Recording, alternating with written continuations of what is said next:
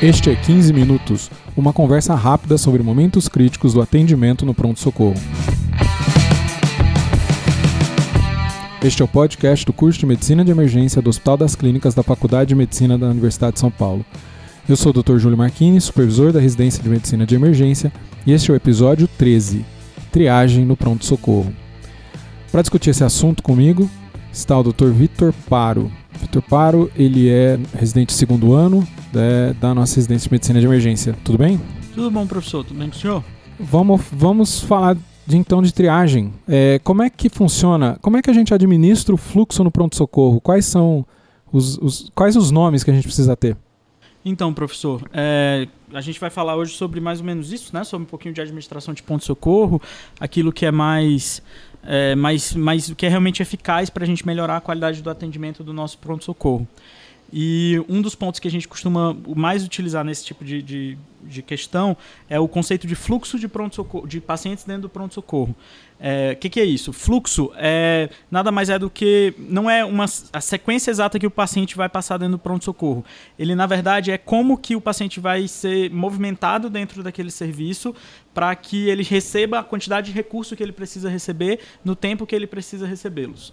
É, vai desde a chegada do paciente, ao acolhimento dele no pronto-socorro, no, no serviço de triagem ou de, de, avaliação inicial que ele vai receber, até o momento que ele recebe um diagnóstico, que ele é orientado em relação àquele diagnóstico, que ele é tratado e que é decidido é, finalmente se ele vai precisar ser admitido e internado no, no serviço do hospital ou se ele vai ser é, de alta, vai para casa com as orientações que ele vai precisar receber. Os grandes dois pontos que a gente precisa saber de fluxo de paciente é que o fluxo de paciente dentro de um pronto-socorro ele tem que ser o mais dinâmico possível. Ele não pode ser estático, ele não pode ser sempre a mesma coisa. O pronto-socorro ele tem que se adaptar à necessidade que o paciente é, procura aquele pronto-socorro. É por isso que a gente diz que pacientes mais graves precisam de uma atenção maior e vão necessitar de mais recursos, enquanto que os pacientes com patologias menos, menos complexas vão ser atendidos de maneira mais, mais, é, é, mais direcionada para aquela patologia que eles têm. Parece uma coisa um pouco evidente, então, né? Não é só o número de pacientes, mas cada paciente vai ter uma necessidade diferente. Exatamente. O, o, fluxo, o, conceito de fluxo de paciente é isso. A gente dá para o paciente que mais precisa, mais recurso, é, e, e, dando o recurso exato para que aquele paciente é, receba o tratamento e o atendimento que ele precisa. É, é, e quais são os pontos que pegam aí? Qual que é o ponto sensível? Então, é, dentro do fluxo de paciente, a gente tem dois, dois principais pontos que são mais sensíveis e que alteram mais a capacidade, a nossa eficácia de produzir um, um fluxo de, de pacientes de qualidade. Principalmente, o primeiro deles é o número de paciente, que infelizmente é um dos mais difíceis da gente controlar. Em pronto-socorro, a gente. É, um pronto-socorro normal, que tem o que a gente chama de porta aberta, né? Que ele é aberto a receber qualquer paciente por demanda espontânea, ele tem um número de pacientes que é muito. que a gente costuma dizer aleatório durante o dia, não tem como a gente afirmar com certeza. Ao mesmo tempo, os estudos matemáticos já mostraram pra gente que esse número não é tão aleatório assim. Que não é. que, que certos horários do dia cada tipo de pronto-socorro costuma ter uma taxa de, de entrada Condições de climáticas, estação do ano. Exatamente. É algo que quem trabalha em pronto-socorro tem uma noção boa de que é diferente, mas que às vezes a gente trata como se fosse sempre a mesma coisa e não é. É realmente bem dinâmico. E o outro ponto que é bem sensível nessa, nessa situação do fluxo é o que a gente chama de utilização de serviço, da taxa de utilização de serviço. A taxa de utilização, matematicamente, a gente pode fazer uma relação entre a demanda que aquele serviço tem é, em relação à capacidade dos pacientes. Demanda, a capacidade de atender aqueles pacientes. Demanda não é só o número de pacientes que a gente atende no pronto-socorro. É, mesmo um pronto-socorro que atende menos pacientes, como o nosso pronto-socorro aqui do Hospital das Clínicas, que não tem uma carga de pacientes gigantesca como outros pronto-socorros secundários têm, é, a nossa demanda é muito grande, porque o nosso paciente é muito complexo e ele necessita de muitos recursos. Então a nossa demanda acaba sendo bem grande. Em relação à capacidade do, de atendimento, cada paciente demanda um número de recursos diferente e eu tenho que ter uma capacidade para dar uma quantidade máxima de recursos hospitalares que aquele paciente precise.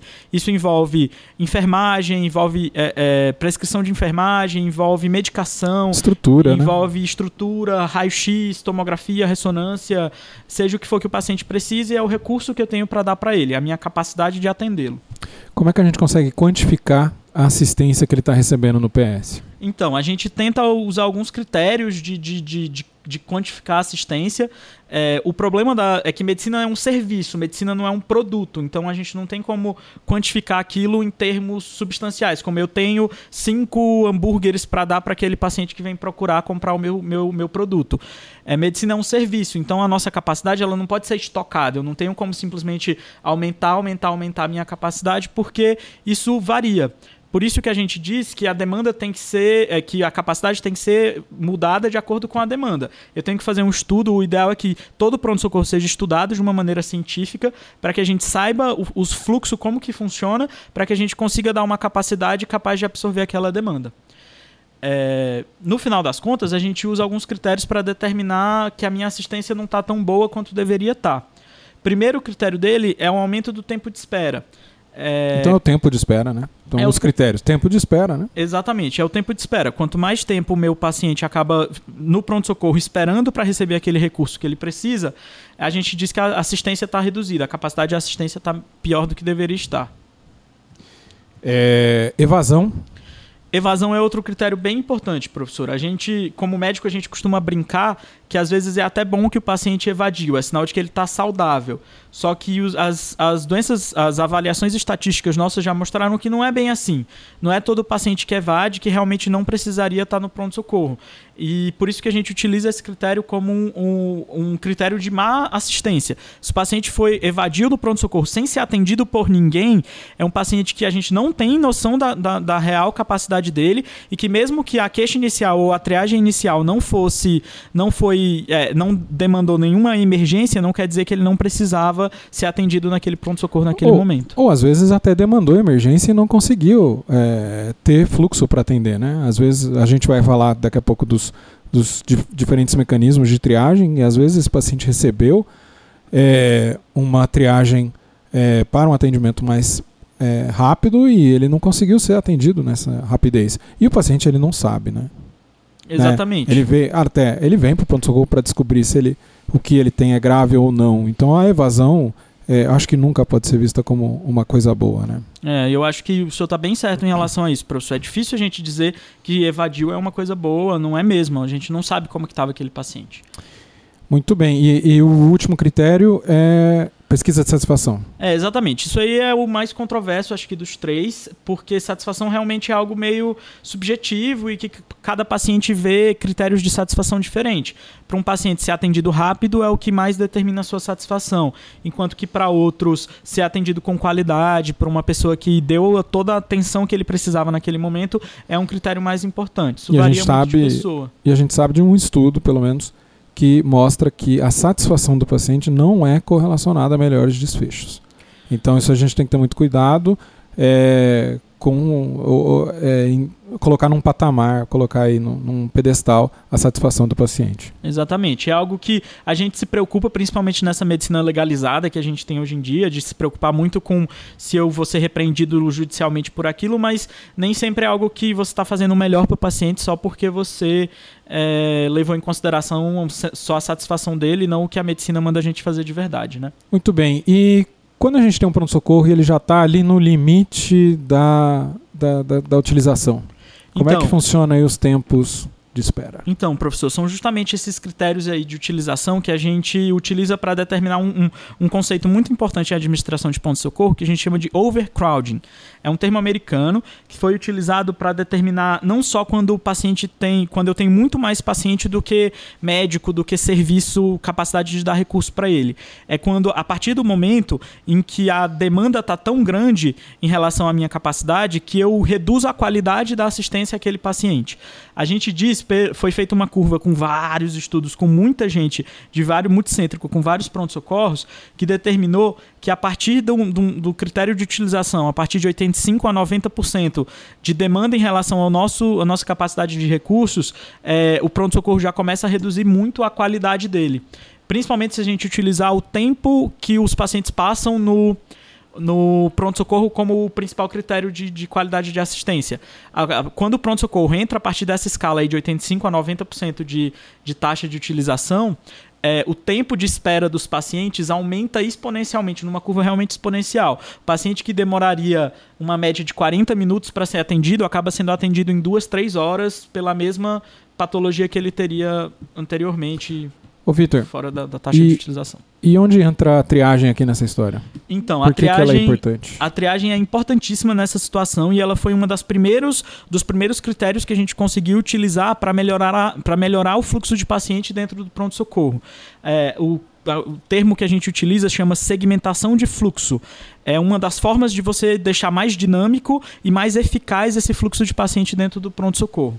Segmentação de fluxo é basicamente é isso, é você agrupar aqueles pacientes diferentes que necessitam de recursos parecidos é, em grupos especializados para que você consiga dar diretamente aquele recurso para aquele paciente que mais precisa. É mais ou menos o que a gente entende de triagem. Atualmente, os principais serviços utilizam a segmentação de, fluxo de acordo com a gravidade do paciente. Quanto mais grave, provavelmente mais recurso ele vai precisar, mais rápido ele precisa ser atendido e mais atenção e mais rápido eu vou acabar dando atenção para aquele doente no, no serviço. Nós vamos falar de dois aqui? É isso? Isso, nós vamos falar dos dois principais. Existem é, é, várias formas diferentes de se fazer. É, e cada, cada triagem diferente utiliza, utiliza é, é, fluxos diferentes, fluxos de fragmentação diferente. Por exemplo, serviços menores nos Estados Unidos utilizam segmentações de dois ou três fluxos. O é, que, que eu quero dizer com isso? A gente divide os casos em graves ou não graves, é, de uma forma bem genérica, e aí eu vou atender a partir disso. Atendo os graves primeiro e atendo os não, os não graves depois. É, são as segmentações simples: baixa, gra- baixa gravidade e alta gravidade. É, só que isso, isso é, é mais fácil de utilizar em pronto-socorros pequenos, que tem uma demanda um pouco menor e que é mais fácil de você administrar. Pronto-socorros muito grandes, como o nosso aqui do HC ou dos, dos hospitais universitários aí pelo Brasil afora, eles têm uma administração muito mais complexa do que pronto-socorros pequenos, de cidades pequenas com uma demanda menor. Para esse tipo de pronto-socorro foram criados os modelos de cinco, de cinco segmentações de fluxo, de, de cinco sistemas de, de fragmentação desse fluxo. É, os dois principais, os mais conhecidos internacionalmente, é o sistema americano, que a gente chama de ESI, ou Emergency Services Index, ou Triage System, é, que divide também em cinco níveis, e o sistema britânico, criado na, na cidade de Manchester, que é o, o que a gente chama de protocolo de Manchester de triagem, é, que utiliza também cinco níveis de segmentação de fluxo. Tá bom, vamos, vamos explicar cada um deles e como é que eles fazem a segmentação? Vamos, vamos explicar uh, basicamente como eles funcionam. O modelo ESI é o primeiro que a gente falou, é o modelo americano, ele é bem antigo. É, os primeiros sistemas de triagens podem ser datados da época napoleônica, quando se viu que os soldados que tinham maior gravidade precisavam ser atendidos primeiro e alguns soldados já estavam em evolução para óbito, eles não deveriam nem ser atendidos. Esse foi o primeiro sistema de triagem feito, só que com o desenvolvimento da medicina de emergência e com a partir do momento que você colocou mais ciência para a parte administrativa, chamou os engenheiros matemáticos, os estatísticos para conversar sobre isso, a gente acabou sendo desenvolvidos os primeiros sistemas de triagem eh, e o americano é um dos mais antigos entre estes. Deve ter aí seus 50, 60 anos, se, eu- se não me engano, professor.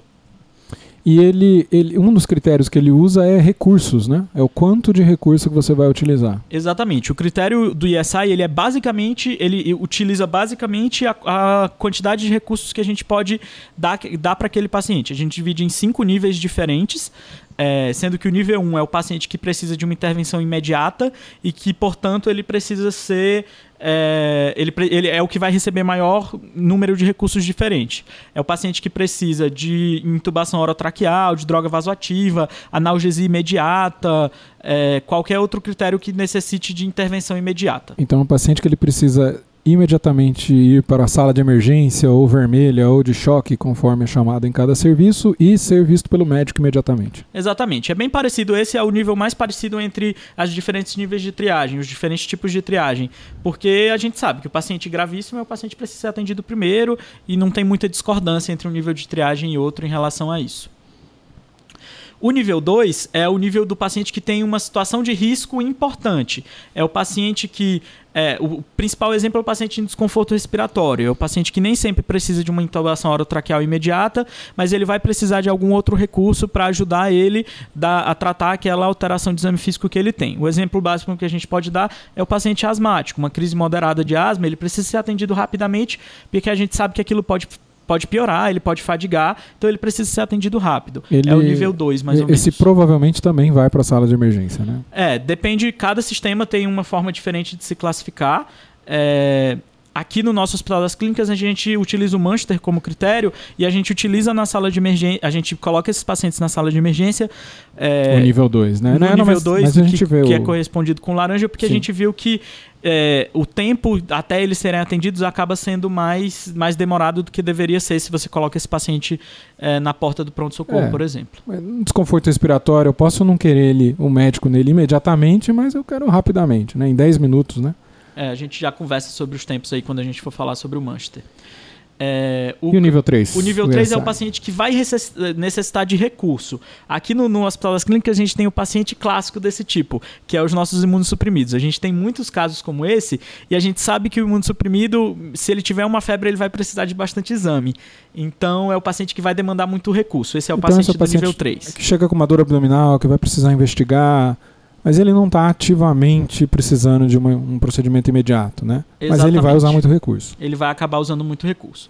O paciente, é, além disso, paciente com patologia prévia, paciente com alguma alteração de sinal vital que é só lembrar que esses pacientes, é, mesmo que inicialmente eles sejam triados como três, é, lembrar que o, que o fluxo de paciente tem que ser dinâmico, tem que ser dinâmico, tem que ser dinâmico. Então, se ele ah, cria uma alteração de sinal vital, alguma coisa que precisa ser resolvida imediatamente, ele tem que ser retriado, ele tem que ser avaliado se ele necessita de uma sala de emergência, de uma, de uma avaliação imediata. Esse é o paciente que a gente acaba ficando de mais, mais de olho na porta do pronto-socorro, que precisa de mais reavaliação, reavaliação, reavaliação para ver como que ele fica. E os últimos dois níveis? Os últimos dois níveis são os pacientes mais simples, é o nível 4 e o nível 5. O paciente do nível 4 é aquele paciente que vai necessitar de um recurso específico. O exemplo clássico é o paciente com lombalgia mecânica no pronto-socorro. É aquele paciente que, no máximo, vai precisar de analgesia, talvez uma radiografia. Mas, na imensa maioria das vezes, ele precisa só de um único recurso esse paciente ele vai é, é ele pode esperar um pouco mais e ele vai ser atendido de acordo com a, a demanda do hospital. E o último nível, o nível 5, é aquele paciente que acaba sendo, sendo é, aqui no Brasil, acaba sendo regra e não exceção, deveria ser, mas acaba sendo regra e não exceção, que é o paciente que tem uma queixa simples, de uma patologia simples, sem outras comorbidades, e que não vai necessitar de muitos recursos. Ele precisa só de uma avaliação, exame físico e anamnese feita pelo médico. Por que, que esse modelo é bom ou ruim? O que, que você me fala? Então, os pontos positivos do modelo do ESI é, primeiro, ele é muito generalista. Ele não. Ele, o, o Manchester a gente vai ver que ele é um, um, Ele é utilizado. Existem vários protocolos, vários fluxogramas de triagem. Enquanto que no modelo ESI ele é generalista. Você encaixa aquele paciente no modelo que você está utilizando e, e ele é mais fácil de ser aplicado é, é, e ele acaba sendo mais fácil de ser treinado por causa disso. É, é a aplicação do ESI eu, eu acho que é até mais difícil. Que eu é, exatamente. Ele demanda mais capacidade técnica do aplicador, seja esse enfermeiro ou seja esse médico, na nossa realidade brasileira, principalmente o enfermeiro. Ele acaba sendo de aplicabilidade um pouco mais difícil, só que ele é de treinamento mais fácil, porque ele é mais simples no, do ponto de vista de, de diagnosticar aquele paciente, só que ele demanda que você tenha uma certa experiência e uma capacidade técnica para utilizar aquilo, aquele, aqueles, aqueles critérios de gravidade. Muito bem. E então o Manchester? Manchester é o que a gente usa aqui no hospital, né? É, o Manchester é o nosso, é o que a gente aqui no HC tem mais experiência, a gente reclama bastante dele, mas ele, se não fosse por ele, a gente também ia ser bem mais caótico do que é o nosso pronto-socorro aqui no hospital.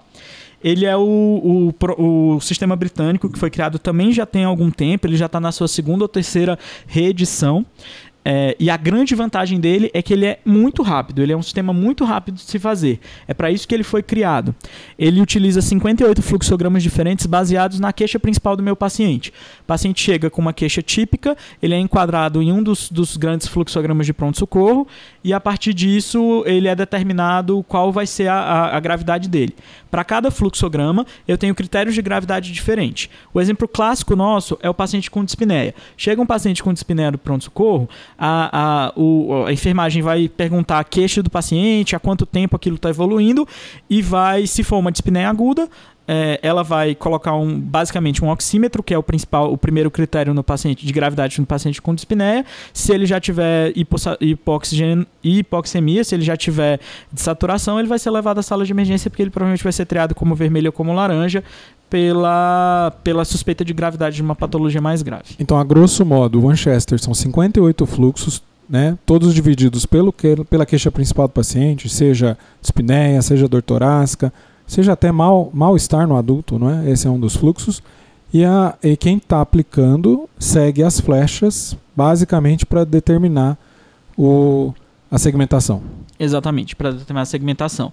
É, é, ele tem lembrar que ele tem ele é bem dividido por especialidade ele foi é, o, pronto socorro aqui no Brasil é, ele é bem dividido por especialidades acho que todo mundo que tem noção disso sabe que existe o pronto socorro da clínica ou da cirurgia ou da ginecologia é, e, e, o Manchester foi readaptado para a nossa realidade aqui brasileira, principalmente aqui dentro do Hospital das Clínicas, para determinar qual desses fluxogramas é, termina com uma avaliação do cirurgião e qual desses fluxogramas termina com uma avaliação do, do pronto-socorro da clínica médica ou de outra, alguma outra especialidade que precise atendê-lo. E cada especialidade tem seu fluxograma específico. Por exemplo, a paciente gestante que chega em trabalho de parto, ela é um dos poucos pacientes que o Manchester indica a avaliação de pressão arterial, porque a gente gente sabe que pré-eclâmpsia é uma emergência na, na, gestante, precisa ser atendido rapidamente. Então, essa paciente recebe a medida de pressão arterial, diferente de outros que não, que não vão receber.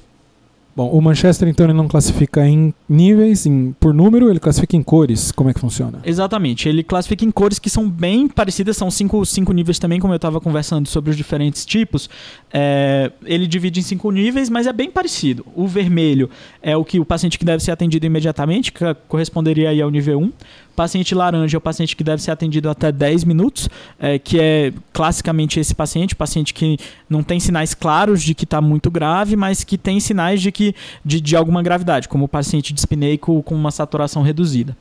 O paciente amarelo é o paciente, geralmente, o paciente que tem comorbidades ou paciente que tem alguma queixa com uma alteração mediana. Por exemplo, uma dor abdominal aguda intensa acaba frequentemente sendo amarelo pela suspeita de um abdômen agudo que precisa ser investigado de uma forma diferente. O paciente verde é o paciente é, da queixa de PS não emergencial. É mais ou menos isso que eles classificam. O exemplo clássico é o nosso paciente com IVAS. É o paciente que tem uma queixa que é de PS, ou seja, uma queixa que é aguda, que é nova, é, só que é uma queixa que não, não, não tem nenhuma um, um risco baixo de evoluir para gravidade, necessitar de uma intervenção maior. E o paciente azul é o paciente que classicamente é um paciente de ambulatório. É o paciente que tem uma queixa crônica há muito tempo e que não tem nada novo, que não mudou o seu, o seu padrão atual em relação ao que era antigamente. Aqui no HC, é, as queixas azuis são em menor quantidade. A gente realmente tem pouca ficha azul. Nosso pronto-socorro é fechado. É, a gente tem muita ficha amarela, que é o nosso paciente cheio de comorbidades. Mas na maior parte dos pronto-socorros secundários pelo Brasil, uma boa parte desses pacientes são verdes ou, ou, azuis. Pacientes com queixas agudas de baixa, baixa, baixa acuidade ou pacientes com queixas ambulatoriais que procuram ponto-socorro por ser a, a primeira forma de acesso ao serviço médico que ele tem, né? Infelizmente. E a gente adiantou um pouquinho uh, mais cedo, mas como é que funcionam então os tempos de atendimento de acordo com segmentação? Então, professor, o tempo de atendimento do, de acordo com a segmentação de fluxo varia de, de protocolo para protocolo, só que como eu falei, o Manchester ele é muito voltado em tempo. Ele é feito para ser o mais rápido possível. É, a gente classifica que o paciente vermelho, é, de maneira ideal, ele deve ser atendido imediatamente, paciente laranja em até 10 minutos, paciente amarelo em até 60, paciente verde em até 2 horas e o paciente azul em até 4 horas. É mais ou menos isso que a gente utiliza para determinar aí o que seria de qualidade de atendimento desses pacientes. O Vitor, e no ESI tem tempos? Então, o ESI ele é um pouquinho diferente, ele não é tão direcionado feito Manchester, mas ele também, alguns, alguns, algumas pronto-socorros também admitem, pelo menos de uma maneira genérica, o tempo que esses pacientes devem ser atendidos. O nível 1 deve ser atendido imediatamente, como funciona para o vermelho. O nível 2 deve ser atendido em minutos, é, como funcionaria para o laranja e até para o amarelo. E o SA 3 é, precisa ser atendido até uma hora, bem parecido com o nosso amarelo. Enquanto que o 4 e o 5, eles não determinam muito bem um tempo que deve ser atendido, mas a gente pode. O que faz bem determinar- sentido, né? É, faz. Você é atende- dá pra esperar. Você atende conforme a possibilidade do pronto-socorro, né? Isto, exatamente. Quais são é, as dificuldades aí que você pode ter em triar o paciente? Então, professor, existem alguns erros e algumas dificuldades de triagem que são bem típicos. É, são aqueles vieses mais comuns de acontecer no erro de triagem. O primeiro é o erro de representatividade. É, o que é que acontece nisso? É aquele, aquele triador que vai com a, a ideia congelada, concretizada, dizer que é aquilo que é aquilo. E que se o caso não se aparecer classificamente, é porque não é um caso clássico. É, você nesse, nesse tipo de erro, você desconsidera as, as apresentações atípicas das patologias.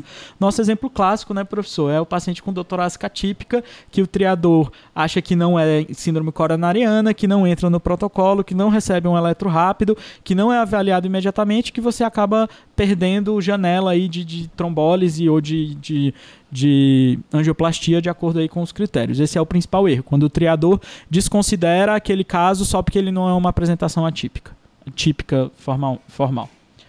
O segundo principal erro é o erro que a gente chama de ancorização prematura, que é quando o, o triador se fixa em uma única queixa e ele não leva em conta o paciente como um todo.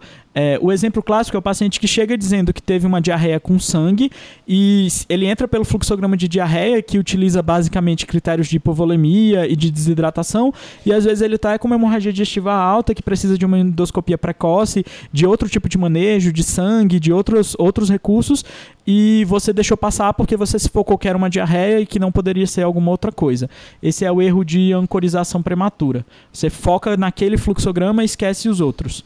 Viagem de é, é super interessante. Eu acho que a gente pode fazer um podcast só de, de, de vieses, né? É, ele pode acontecer também quando você passa o caso. E aí você passa ele com o- a sua impressão e, e a pessoa que está recebendo o caso passa a analisar é, quase que exclusivamente sobre aquele prisma sem pensar, sem considerar outras possibilidades. Coloca naquela caixinha e esquece que, que pode ser outra coisa, né? É, o, Man- o próprio Manchester no seu no seu eh, o- no, no ensino do Manchester ele já tem vários alarmes lá pense sempre nisso. No próprio alarme de diarreia sanguinolenta ele sempre avisa. Pense na possibilidade de ser uma hemorragia digestiva mesmo com o paciente queixando de diarreia.